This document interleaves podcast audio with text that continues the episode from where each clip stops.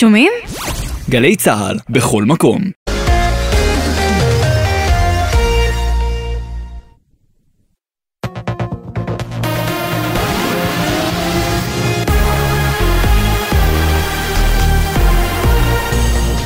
גלי צה"ל לשעה שבע, שלום רב באולפן עדן לוי עם מה שקורה עכשיו. ניסיון פיגוע דקירה בתחנת רכבת קלה בירושלים. אין נפגעים ישראליים, המחבלת נורתה ברגלה. מדווחת כתבתנו יערה אברהם. מפרטים ראשוניים עולה כי המחבלת נכנסה ויצאה מהרכבת שוב ושוב, באופן שעורר את חשדו של המאבטח ששהה במקום. הוא שאל את האישה האם היא בסדר, בתגובה היא שלפה סכין מתיקה. המנטרל קפץ לאחור, ירה פעמיים באוויר, ביקש מהמחבלת לזרוק את הסכין, אך היא לא נענתה, ובתגובה הוא ירה ברגלה, כך לדבריו. המחבלת פונתה במצב קל לקבלת טיפול רפואי. נשיא המדינה הרצוג קורא לחזור לשיחות ההידברות. הסכמה היא בת השגה ולא לשבת יהיה פספוס בקנה מידה היסטורי. איזה פספוס, איזו טרגדיה. ההסכמות אפשריות, בוודאי בנושא הספציפי של עילת הסבירות. ההסכמה בת השגה. ובכל זאת, אף אחד לא מוכן לשבת ולדבר עכשיו ללא תנאים. זו החמצה בקנה מידה היסטורי. את הדברים אמר הרצוג בטקס האזכרה הממלכתי לחוזה המדינה, בנימין זאב הרצל, זאת ברקע ההצבעה הקרובה בכנסת על צמצום עילת הסבירות בקריאה ראשונה.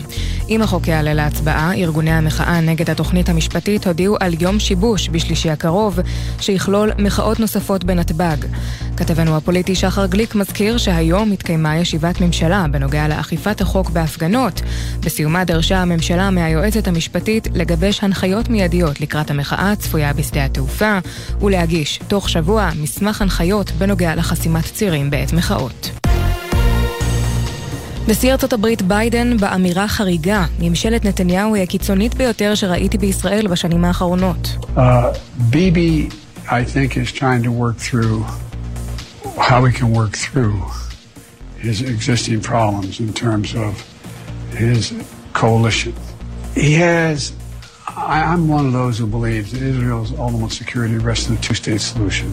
I think it's a mistake to think that, uh, as some members of his cabinet, and this is one of the most extreme members of cabinets that I've, that I've seen. I go ביבי מנסה להבין איך לטפל בבעיותיו הקיימות בעניין הקואליציה שלו. אני מאלו שמאמינים בפתרון שתי המדינות למען ביטחונה של ישראל, ואני חושב שחלק מחברי הקואליציה שלו טועים. זו אחת הממשלות הקיצוניות שראיתי. כך אמר ביידן בריאיון לרשת CNN והוסיף, שרים שטוענים שהם יכולים להתיישב היכן שירצו הם חלק מהבעיה, לדבריו.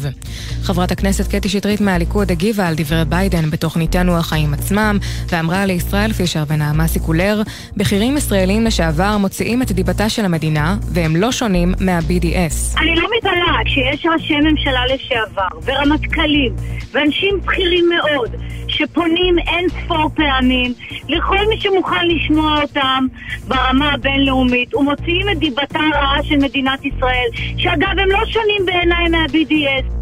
מזג האוויר הטמפרטורות רגילות לעונה. בעדכונים נוספים חפשו את גלי צה"ל בטוויטר. אלה החדשות בצוות ענבר פייבל וליאם גל.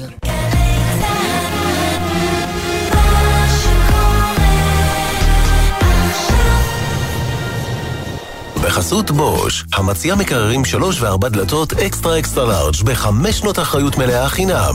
ברכישה מיבואן רשמי BSH, כפוף לתקנון. בוש. בחסות כל מוביל, היבואנית הרשמית של יונדאי, מיצובישי, אורה, מרצדס וג'נסיס, המציעה מגוון מסלולי קנייה מותאמים אישית, לפרטים כוכבית 3862. בחסות ביטוח ישיר, המציעה למצטרפים עד שלושה חודשים מתנה בביטוח המקיף לרכב. ביטוח ישיר, איי-די-איי חברה לביטוח, כפוף לתקנון. עכשיו בגלי צה"ל, עידן קבלר.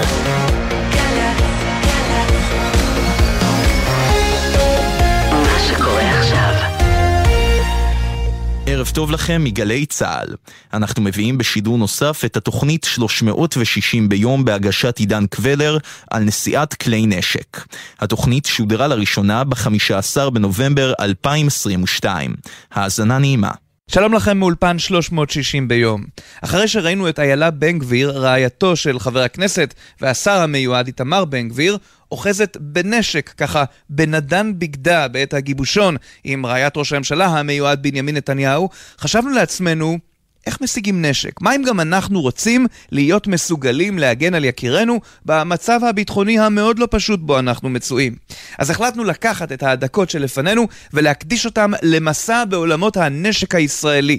החל מהתבחינים, אמות המידה, הקריטריונים שזקוק לו אדם הרוצה להתחיל ולשאת בנשק, מה הוא צריך לעבור עד שיחזיק באקדח המיוחל, אם תרשו לי להגדיר זאת כך, וגם ממה צריך לחשוש. מהי תרבות נשק ישראלית? מה הם אותם אנשים אשר חפצים שנשק יהיה מצרך ככה כמו מטבע עובר לסוחר? וממה בעיקר אנחנו צריכים לפחד כדי לא להפוך בהקשר הזה לארצות הברית של אמריקה. אם יש לך תעודת יושר, אם אתה בן אדם בוגר, אתה יכול להוציא רישיון לאקדח. בישראל כדי לרכוש נשק, זה לא מספיק אם אתה עומד בקריטריונים. בסוף אתה צריך לעבור גם מבחנים ובדיקות. מהיום תהליך הוצאת רישיון לנשיאת כלי ירייה פרטי יהיה יעיל, נגיש וידידותי. אקדח שמופיע במערכה הראשונה יירה בשלישית. תמיד אתה הולך עם אקדח? כמעט תמיד. למה? בגלל שבישראל לא רק מעבר לקו הירוק יש פיגועים. נדרשת מיומנות גדולה יותר בשימוש באקדח פרטי מול מחבלים. ואת המענה הזה יכולים לתת מי ששירתו כלוחמים במג"ב ובמשטרת ישראל. ציבור צריך להתמודד, להגיב נכון בשטח, יותר אנשים חמושים, יהיה אה, תוצאות יותר טובות. התחנה הראשונה במסע שלנו עוברת באגף לרישוי ופיקוח כלי ירייה במשרד לביטחון הפנים. ישראל אבישר הוא מנהל האגף הזה, והוא מספר לנו מה צריך קודם כל הלכה למעשה. מהם תנאי הסף המרכזיים? ראשית גיל, הגיל הוא דיפרנציאלי. החל מאדם ששירת בצה"ל, אז הוא יכול להגיש בקשה שירות מלא בצה"ל או בשירות לאומי, יכול להגיש בקשה מגיל 21, מי שלא שירת בצה"ל יכול להגיש בקשה מגיל 27, ויש גם הגדרה לגבי מי שאינו אה, אזרח מדינת ישראל, אלא במעמד אחר, מבחינת אה, מעמד שלו על פי חוק. שתיים, הוא צריך להיות אה, בעל שליטה טובה בשפה העברית, גם קרוא וכתוב. שלוש, הוא צריך לעמוד בתקנות של אה, מה שנקרא בדרישות של אה, הכשרה, בדרישות של מה שנקרא בדיקת בריאות ובדיקה אה, תקינה במערכות השונות. רגע, רגע, רגע, אז הבנו על חלק מהתבחינים, אבל ידיעה ושליטה בשפה העברית? למה דווקא השפה העברית? כלומר, ברור לנו שזו השפה הרשמית והנהוגה פה, אבל מה עם עולים חדשים או ערבים שומרי חוק? הנושא של שליטה בשפה העברית הוא מהותי, מכיוון שהתרחיש הסביר שאדם יבצע שימוש בנשק שהוא נושא לרוב לצורכי הגנה עצמית ובמרחב האזרחי, וסביר להניח שאם אתה חלילה נקלעת לאירוע ביטחוני בלב של אה, אזור אורבני, אז יהיו שם כוחות נוספים שישלפו כלי ירייה, החל מכוחות ביטחון ואזרחים נוספים, ומן הסתם תהיה הנחיה, מה שנקרא, במישהו שיקח פיקוד וינחה ויורה איך לבצע, מה לבצע. אנחנו לא רואים מצב שאדם שאינו שולט באופן טוב בשפה העברית, יבין התרחשויות ויפעל בהתאם. כאדם שפועל בזירת לחימה, או בזירה של אירוע טרור, שהוא לא מבין את הסיטואציה ואת השפה, ואת ההנחיות שנאמרות שם תחת uh, מצבי לחץ, סביר להניח שהוא יפעל באופן לא סביר. והוא יסכן את, אה, איך אומרים, את עצמו ואת uh, סביבתו. אבל יש מי שחושב שכל התבחינים הללו הם מאוד מאוד מצומצמים, שקשה מאוד להגיע לאותו אקדח על מנת שיגן עליך מפני הנורא מכל. אחד מאלה שחושבים שזה כל כך מצומצם הוא איציק צ'יפרוט, יושב ראש העמותה לקידום תרבות הנשק בישראל. היום אזרח שרוצה לשאת נשק צריך לעמוד ברשימת תבחינים שהיא מאוד מאוד מצומצמת, ממש העם הנבחר בפינצטה אני קורא לזה. הוא צריך להיות uh, בעל רובעי 07, uh, דרג קצין בצה"ל לשעבר, דרגת רס"ר ומעלה, שוטר לשעבר, uh, בוגר קורס אחיד למשל, קריטריונים שהם נורא נורא ספציפיים, uh, ואגב גם נורא מגדריים לצד הגברי. אנחנו, לעומת זאת, חושבים שאנחנו צריכים להרחיב את מעגל הזכאים והזכאיות לרובעי 05 למשל, רובעי 03, שאנחנו יודעים שיש הרבה יותר נשים שעונות על הקריטריון הזה, ובעצם לאפשר יותר נשים, יותר גברים להגן על עצמם, אנחנו נרחיב את מעגל הזכאים, ולמעשה הסבירות שיהיה אזרח חמוש באירוע פח"ע, אה, הסבירות היא גדולה יותר. אנחנו יודעים שהמשטרה לא יכולה להיות בכל מקום, וזמן תגובה מצוין של המשטרה הוא בערך כארבע דקות, וזה הזמן המצוין, לא הממוצע.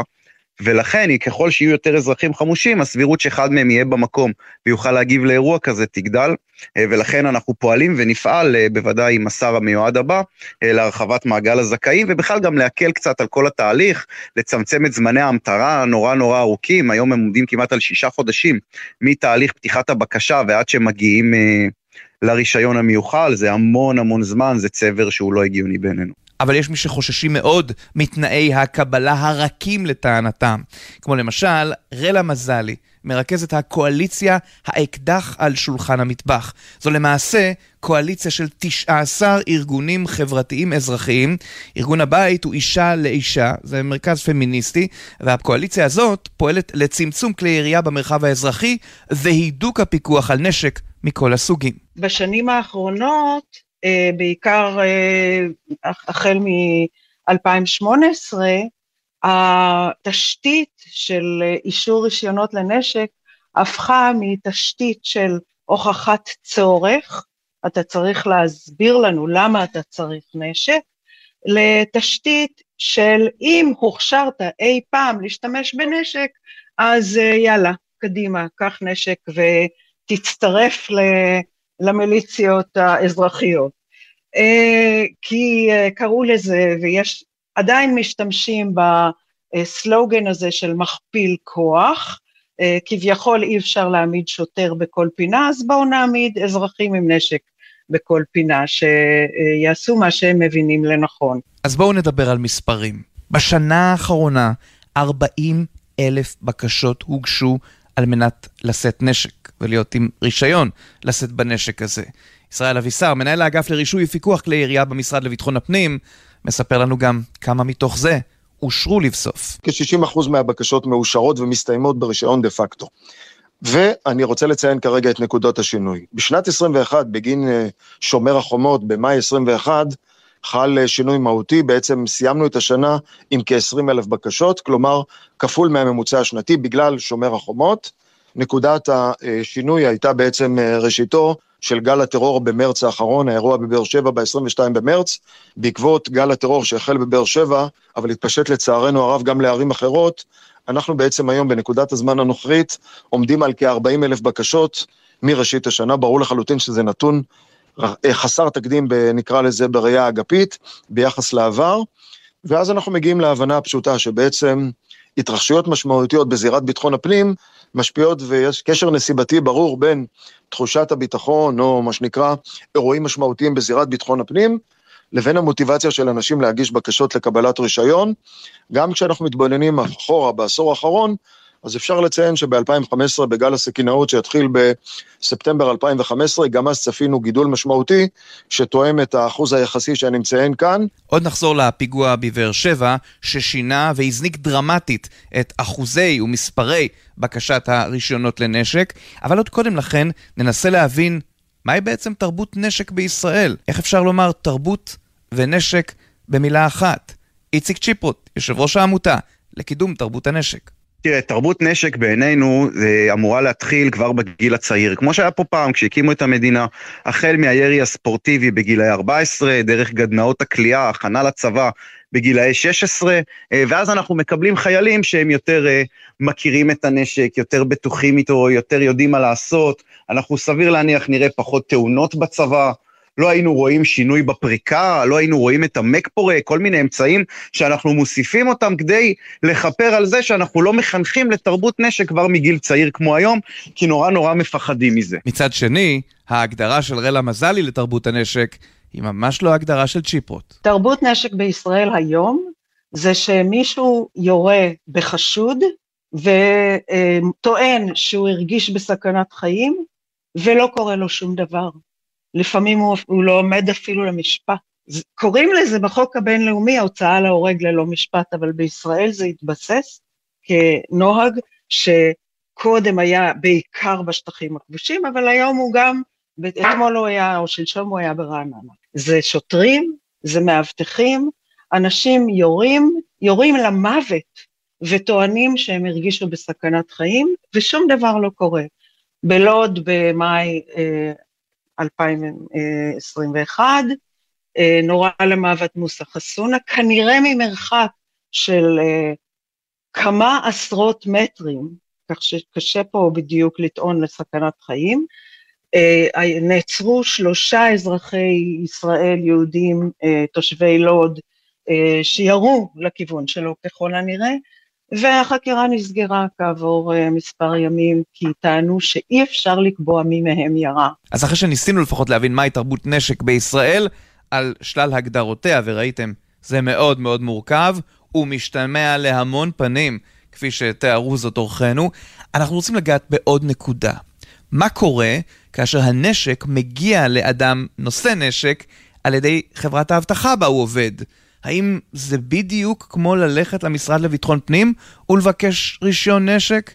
רלה מזלי טוענת שזה אחר לגמרי. בעצם האנשים שמקבלים רישיון בחברות אבטחה אה, לא עוברים ישירות אה, בדיקה של המדינה, אלא הבדיקה הזאת מתווכת על ידי uh, בעל הרישיון המיוחד של החברה. אנחנו יכולים להבין פה את, ה, את, את הסתירה המובנית בין uh, בעל הרישיון המיוחד שהוא איש של חברה כלכלית שהוקמה למטרות רווח, גם למטרות שמירה, אני לא מזלזלת בזה, uh, לבין uh, הרצון לפקח ולוודא שכל אחד הוא באמת ראוי ומסוגל.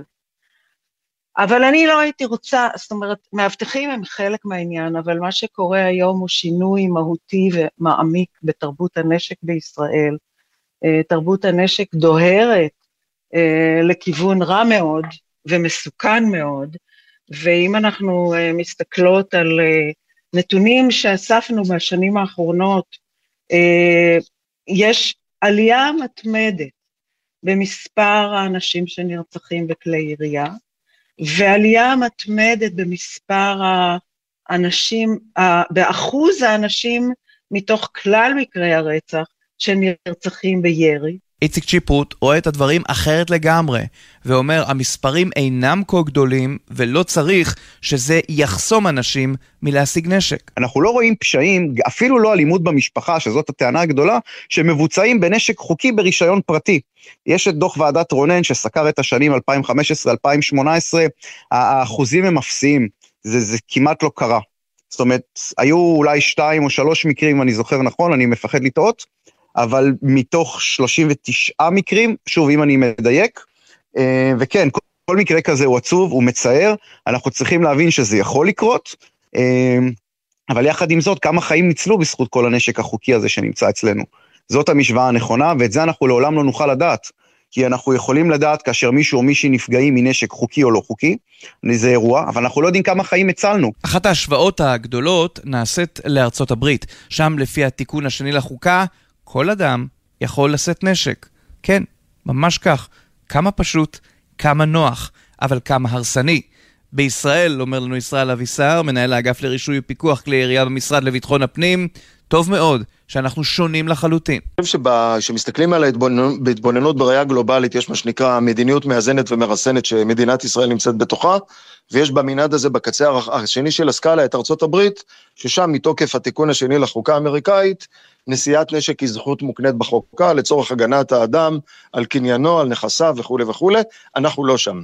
ואני חושב שטוב שאנחנו לא שם. אצלנו תהליכי, מה שנקרא, בחינת הבקשות לקבלת רישיון הן אה, מבוקרות, מאוזנות, ומנסות בה, אני אדבר רגע על מדיניות כדי שתבין את התמונה הכוללת. היום המדיניות שלנו היא מאזנת ומרסנת.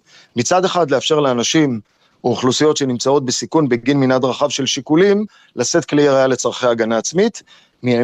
מהצד השני, אנחנו כל הזמן מנסים לאזן ולמנוע סיכון או אה, שימוש בלתי מושכל ובלתי אחראי מאנשים שנושאים כלי ירייה, וזה בעצם איזשהו איזון במדיניות בין הרצון לאפשר לאנשים שנמצאים בסיכון לשאת כלי ירייה לצורכי הגנה עצמית, ומנגד למנוע סיכון כתוצאה משיקוש בלתי מושכל ובלתי אחראי, ולכן בתהליכי הבדיקה שלנו יש מה שנקרא היבטים של מסוכנות פלילית, היבטים של כשירות נפשית, תהליכים אינהרנטיים ומובנים שמבוצעים אצלנו בתהליכי הריצוי, שנועדו לצמצם ככל הניתן את הסיכונים במתן רישיון לנשיאת כלי ירייה לכל אותם אוכלוסיות, אנשים וכולי, שלהבנתנו הם אה, אינם עומדים באמות המידה שקבענו. גם איציק צ'יפרוט, שרוצה מאוד שלרבים בחברה הישראלית יהיה נשק, גם הוא אומר שלא, אנחנו לא צריכים להיות כמו ארצות הברית.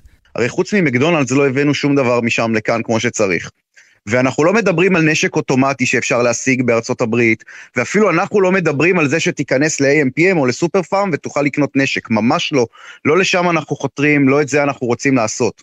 אבל מה שכן אנחנו רוצים, אנחנו רוצים שבכל בית ספר למשל, יהיה מורה חמוש.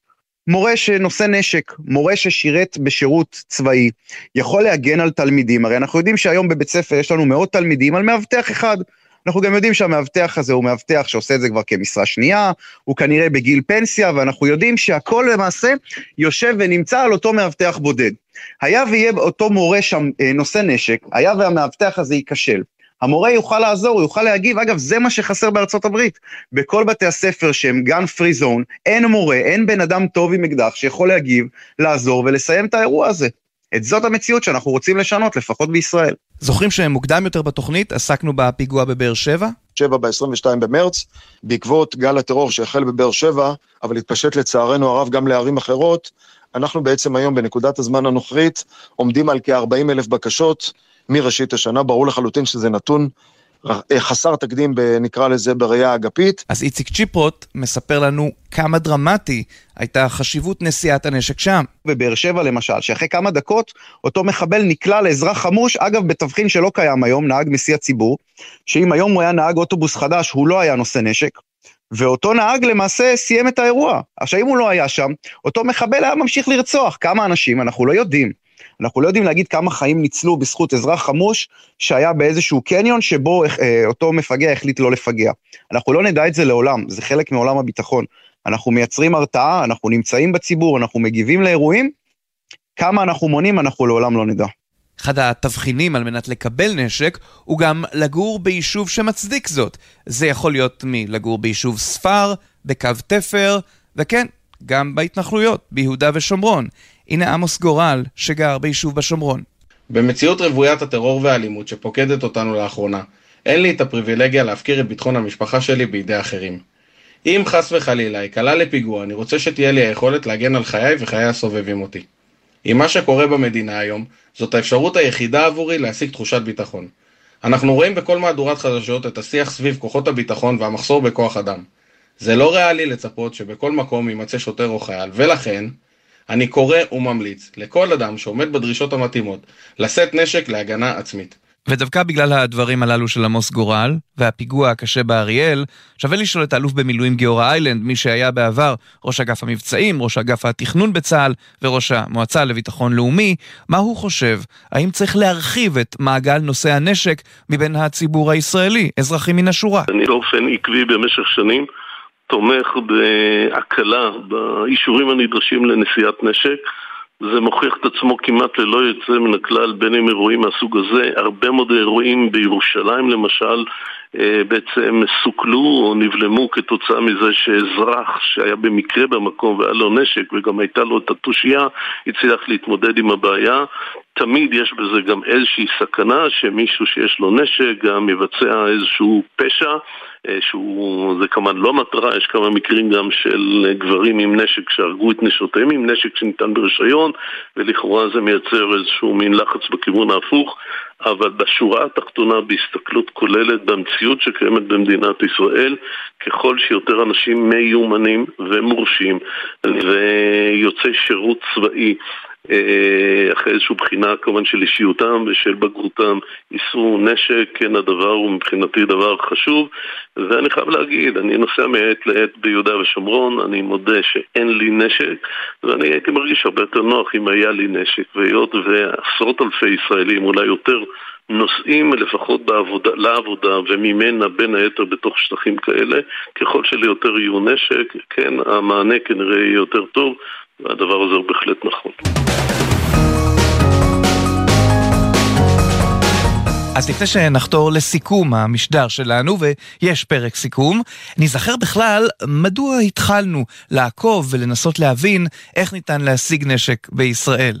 זה התחיל עם חבר הכנסת איתמר בן גביר, השר המיועד, שנופף בנשקו כאשר חש מאוים, והמשיך אצל רעייתו, איילה בן גביר כאשר הייתה בגיבושון עם הגברת שרה נתניהו. אתם זוכרים? אמרתי לכם בפתיחת השידור הזה, הנדן, כאילו נדן, שהחזיק את הנשק אם תרצו, אותו נרתיק על הבגד שלה, היא שוחחה עם ספי עובדיה ויניר קוזין. אה, אני לפחות שבע שנים עם אקדח. אה, התרמתי איתו יום כן, יום לא לפי הצורך. מה זה יום כן, יום לפי הצורך? כשאת נוסעת בצירים את אה, נושאת אותו? כן, כשאני בצירים אני עם נשק, כן, בשנה האחרונה אני כל הזמן איתו. גם כמעט כל הזמן איתו, גם פה, בגלל שבשנה האחרונה באמת יש הידרדרות ביטחונית גדולה. אנחנו יוצאים להליכה בערב, יריות שורקות לנו מעל הראש. בחורה שצלף מחבל ערבי, יורה בה פוגע לה בדיוק בראש והיא ניצלת בניסי ניסים. היה רגע שבו, שבו שקלת או חשבת שאת אה, עשויה לעשות שימוש בנשק? או שעשית בו שימוש? אה, לא עשיתי בו שימוש, שקלתי, היה פעם או פעמיים שכן, זרקו עליי סלעים. אה, והיה איזה, שקלתי להוציא, בסוף לא שלפתי את הנשק אה, מסיבות כאלה ואחרות, מהמם. אבל אה, לא, לא, לא יצא. אז מה למדנו היום? שאם אתם רוצים לשאת נשק עליכם לעמוד בתבחינים, כמו להיות בגיל המיועד, לשרת בצה"ל, לדעת עברית. כן, כן, יש גם פתרונות לאנשים שלא עומדים בתבחינים האלה, אבל זה בעיקר, וגם להיות בריאים נפשית. למדנו שיש כאלה שמרגישים שכשהדברים עוברים דרך חברות אבטחה ודרך למעשה הפרטה של מערכות האבטחה בישראל, הרי שהנשק מגיע ביתר קלות ויכול לגרום לתוצאות הרסניות, במיוחד בתוך המשפחה, ולמדנו שיש מי שרוצה להחזיר אותנו לתקופת קום המדינה, שהחל מגיל 14 אנשים יאחזו בנשק, גם אם זה לפעילויות ספורטיביות, תרבותיות, או איך שכולם קוראים לזה, תרבות הנשק בישראל. עד כאן, מאולפן 360 ביום. את 360 ביום עורכים נמרוד פפרני ותומר ברקאי. על הביצוע הטכני, דניאל שבתאי, ניביה רוקר והילי דרעי. בפיקוח הטכני, גראם ג'קסון. עורכת הדיגיטל היא מיה אורן. אני עידן קבלר. שלום שלום. האזנתם לתוכנית 360 ביום בהגשת עידן קבלר, כפי ששודרה לראשונה ב-15 בנובמבר 2022. המשך האזנה נעימה. בחסות אנשור פלוס אדוונס, המסייע לשמירה על הכוח וההגנה הטבעית. אנשור פלוס אדוונס, שאלו את הרופא או את הדייתן.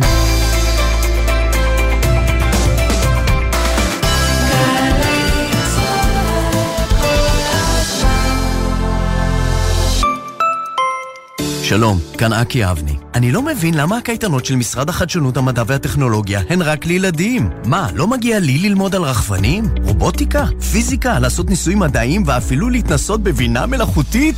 הקייטנות מיועדות למסיימי כיתות א' עד ח', והכל במחיר מסובסד, עד 100 שקלים בלבד. פרטים נוספים באתר משרד החדשנות, המדע והטכנולוגיה וברשות המקומית בעיר מגוריכם.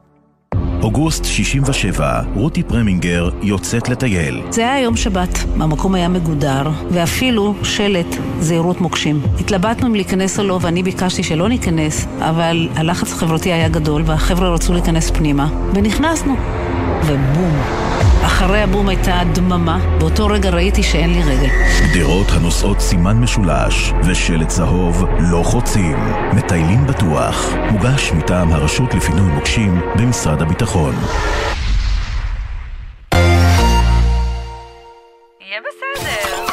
נמאס לכם לטבוע בתוך ערימות של פלסטיק חד פעמי? הבטיחו לכם שכונה ירוקה, אבל אין אפילו עץ אחד? אתם נחנקים מהמפעל שהקימו מול החלון שלכם? יהיה בסדר, במהדורה ירוקה כפולה ומיוחדת לרגל יום הסביבה בכנסת. אתם מוזמנים לפנות לדף הפייסבוק של התוכנית, יהיה בסדר בגל"צ, או לדואר האלקטרוני אוקיי, כרוכית glz.co.il. יהיה בסדר עם אביב לביא ואיתי זילבר. שלישי הבא, שתיים בצהריים, גלי צה"ל. יהיה בסדר. התיאטרון הלאומי, הבימה וגלי צה"ל מצדיעים ללהקות הצבאיות ולשיריהן הגדולים מכל הזמנים. בהשתתפות כוכבי הלהקות הצבאיות יזהר כהן, עדנה לב, מוצי אביב, לוליק לוי, חיה ארד, ענת סגל, יהודה אליאס ולהקת שחקני הבימה. מנחה יואב גינאי. חמישי, שמונה בערב, תיאטרון הבימה ובקרוב בגלי צה"ל. עכשיו בגלי צה"ל, טלי ליפקין-שחק, עם רצועת הביטחון. הבית של החיילים, גלי צה"ל.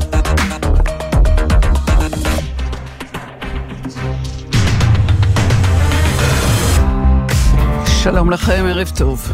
ברצועת הביטחון הערב, מזרח, צפון ומערב